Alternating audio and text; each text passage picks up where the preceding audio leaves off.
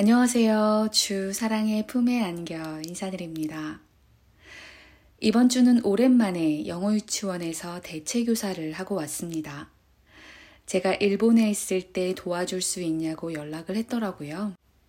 물론 지금 아무 일도 하고 있진 않지만 그래도 해야 하는지 하지 말아야 하는지 주님께 여쭙고 마침 그때 엄마를 통해서 아브라함에게 축복하신 하나님의 말씀으로 격려를 받아서 흔쾌히 하기로 결정했습니다. 두려워하지 말고 직접 그 땅을 밟음으로 믿음의 지경을 넓히기를 바라시는 하나님의 마음과 그리고 제가 무엇을 하든지 제가 하나님의 영광을 위해 할 수 있도록 가르쳐 주신다는 약속을 믿고 담대해지기로 했습니다. 하나님의 영광을 위해 살고 일하는 길은 오직 제가 죽고 예수가 제 안에 사시는 길이니 무엇을 하던 어디에 있던 제 자아가 죽고 예수께서 저를 통해 일하시고 저를 통해서 아버지를 나타내시는 길로 인도하실 거라고 믿습니다. 그렇게 생각하니 정말 무슨 일을 하는 것은 그리 중요하지 않다는 생각이 듭니다. 어떤 상황에서든 저는 저의 죄성으로 인해 깎여야 하고 은혜를 구해야 할 테니 말이죠. 유치원에서 아이들을 만난 첫날 있었던 일입니다. 오전 수업에 아이들이 엄청나게 말을 듣지 않았습니다. 한국 나이로 6세 아이들이니 오죽하겠습니까? 별 기대도 하지 않았지만 지금까지 경험했던 수업 분위기랑은 완전히 달랐습니다. 순간적으로 통제 불가능할 정도였습니다. 12명의 아이들이 각자 자기 이야기를 하고 또 어떤 아이는 자기도 떠들면서 다른 친구들에게 시끄럽다고 소리를 지르고 딱 한 명, 12명 중 딱 한 명만 수업에 따라오려고 했으나 그 친구도 오래 버티지 못하고 어느새 다른 아이들과 합류합니다. 순간 만감이 교차했습니다. 아, 우리도 하나님 앞에 이런 모습이겠구나.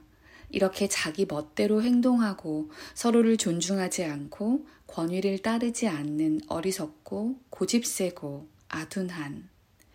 어떻게 행동하는 것이 옳은지 분명히 알고 있지만 자신의 욕구를 이겨내지 못하는 내 모습. 우리의 모습과 다를 게 하나도 없구나. 배워야 할 영어, 맞춰야 할 진도는 전혀 중요하지 않습니다. 마음의 중심이 중요합니다. 그래서 이 아이들을 혼내기도 부끄러웠습니다. 하지만 짧은 순간에 아수라장이 된 분위기를 끊기 위해서는 혼내는 방법밖에 없더라고요. 그래서 어찌어찌 하여 오전 수업을 마무리했습니다. 오후 수업이 시작됐습니다.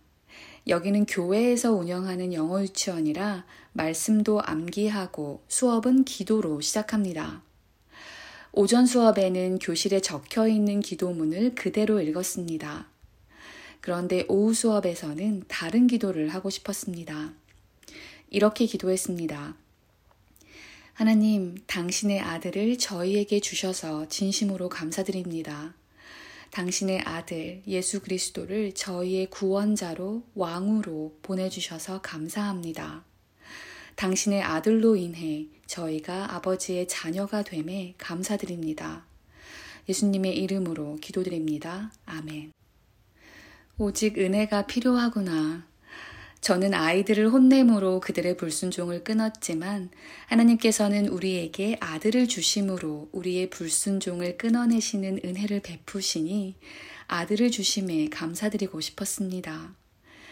영어로 하는 기도이고 아직 믿음의 자녀가 아닌 학생들이 대부분이지만 그들의 마음에 씨앗이 심겨졌기를 바래봅니다.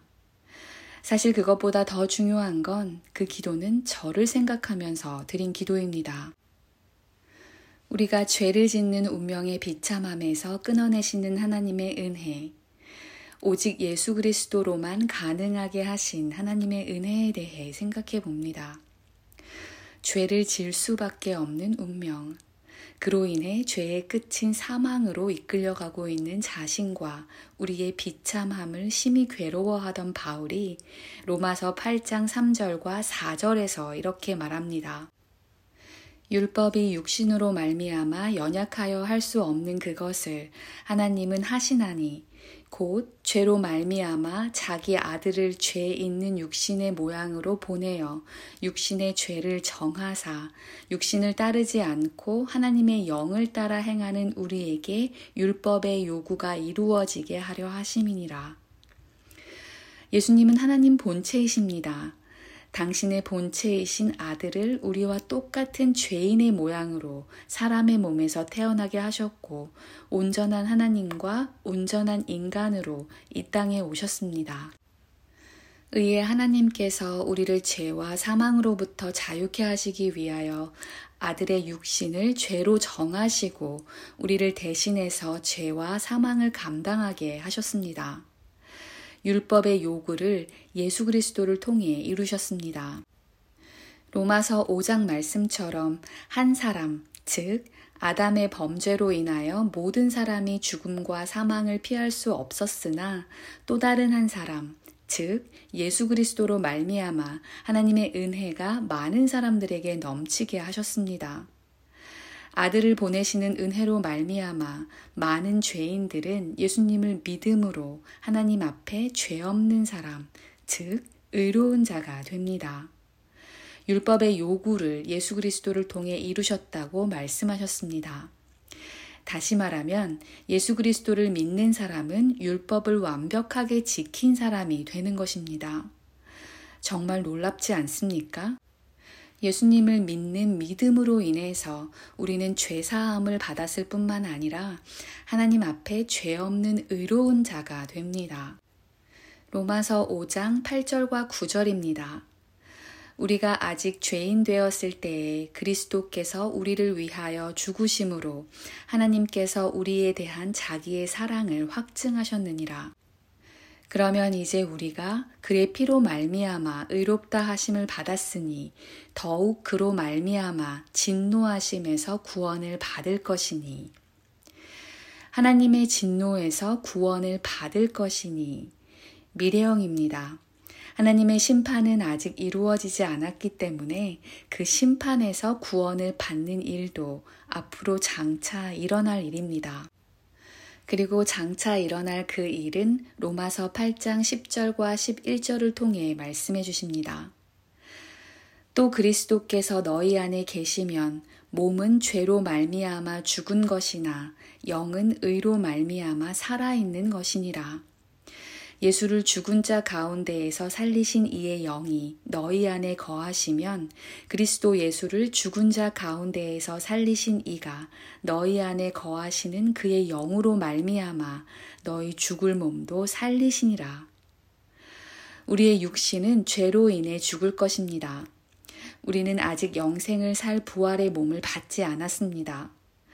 하지만 하나님의 진노함에서 구원을 받을 것이고 영생 동안 함께할 더 이상 죄 짓지 않을 몸을 받게 될 것입니다.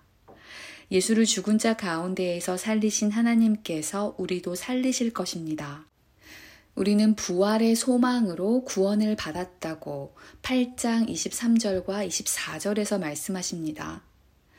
첫 열매로서 성령을 받은 우리도 자녀로 삼아 주실 것을 곧 우리 몸을 속량하여 주실 것을 고대하면서 속으로 신음하고 있음이라. 우리는 이 소망으로 구원을 얻었느니라. 우리가 아직 죄인 되었을 때에 예수 그리스도께서 우리를 위하여 죽으심으로 그리고 다시 사심으로 누구든지 예수 그리스도를 믿는 자들은 하나님 앞에 의로운 자가 됩니다. 그로 말미암아 하나님의 진노에서 자유해지고 하나님과 영생을 함께하는 은혜를 받을 수 있습니다. 우리의 몸이 속량되기를 고대하면서 우리는 그 날을 기다려야 한다고 가르쳐 주십니다. 먼저 그의 나라와 의를 구해야 합니다. 하나님께서 죄인들을 불쌍히 여기시고 사망으로 끝을 맺어야 하는 운명을 가엽게 여기시어 은혜를 베푸심으로 죄인들 가운데 하나님의 의를 완성하셨습니다. 하나님은 의의 하나님이시고 우리에게 값없이 아들을 주심으로 우리를 의롭다 여겨주십니다. 그래서 예수 그리스도를 믿어야 합니다. 예수 그리스도를 알아야 합니다. 하나님의 의는 오직 예수 그리스도를 통해서만 이루어지기 때문입니다. 이 방송을 완성하는데 2주가 넘게 걸렸습니다. 열정과 게으름, 이끌림과 회피, 그 어느 중간쯤에서 헤매다가 드디어 끝을 맺습니다. 헤매이는 동안에도 저를 은혜로 이끄시고 보호해 주신 주님께 감사드리며 마치겠습니다. 주사랑의 품에 안기시길. 안녕히 계세요.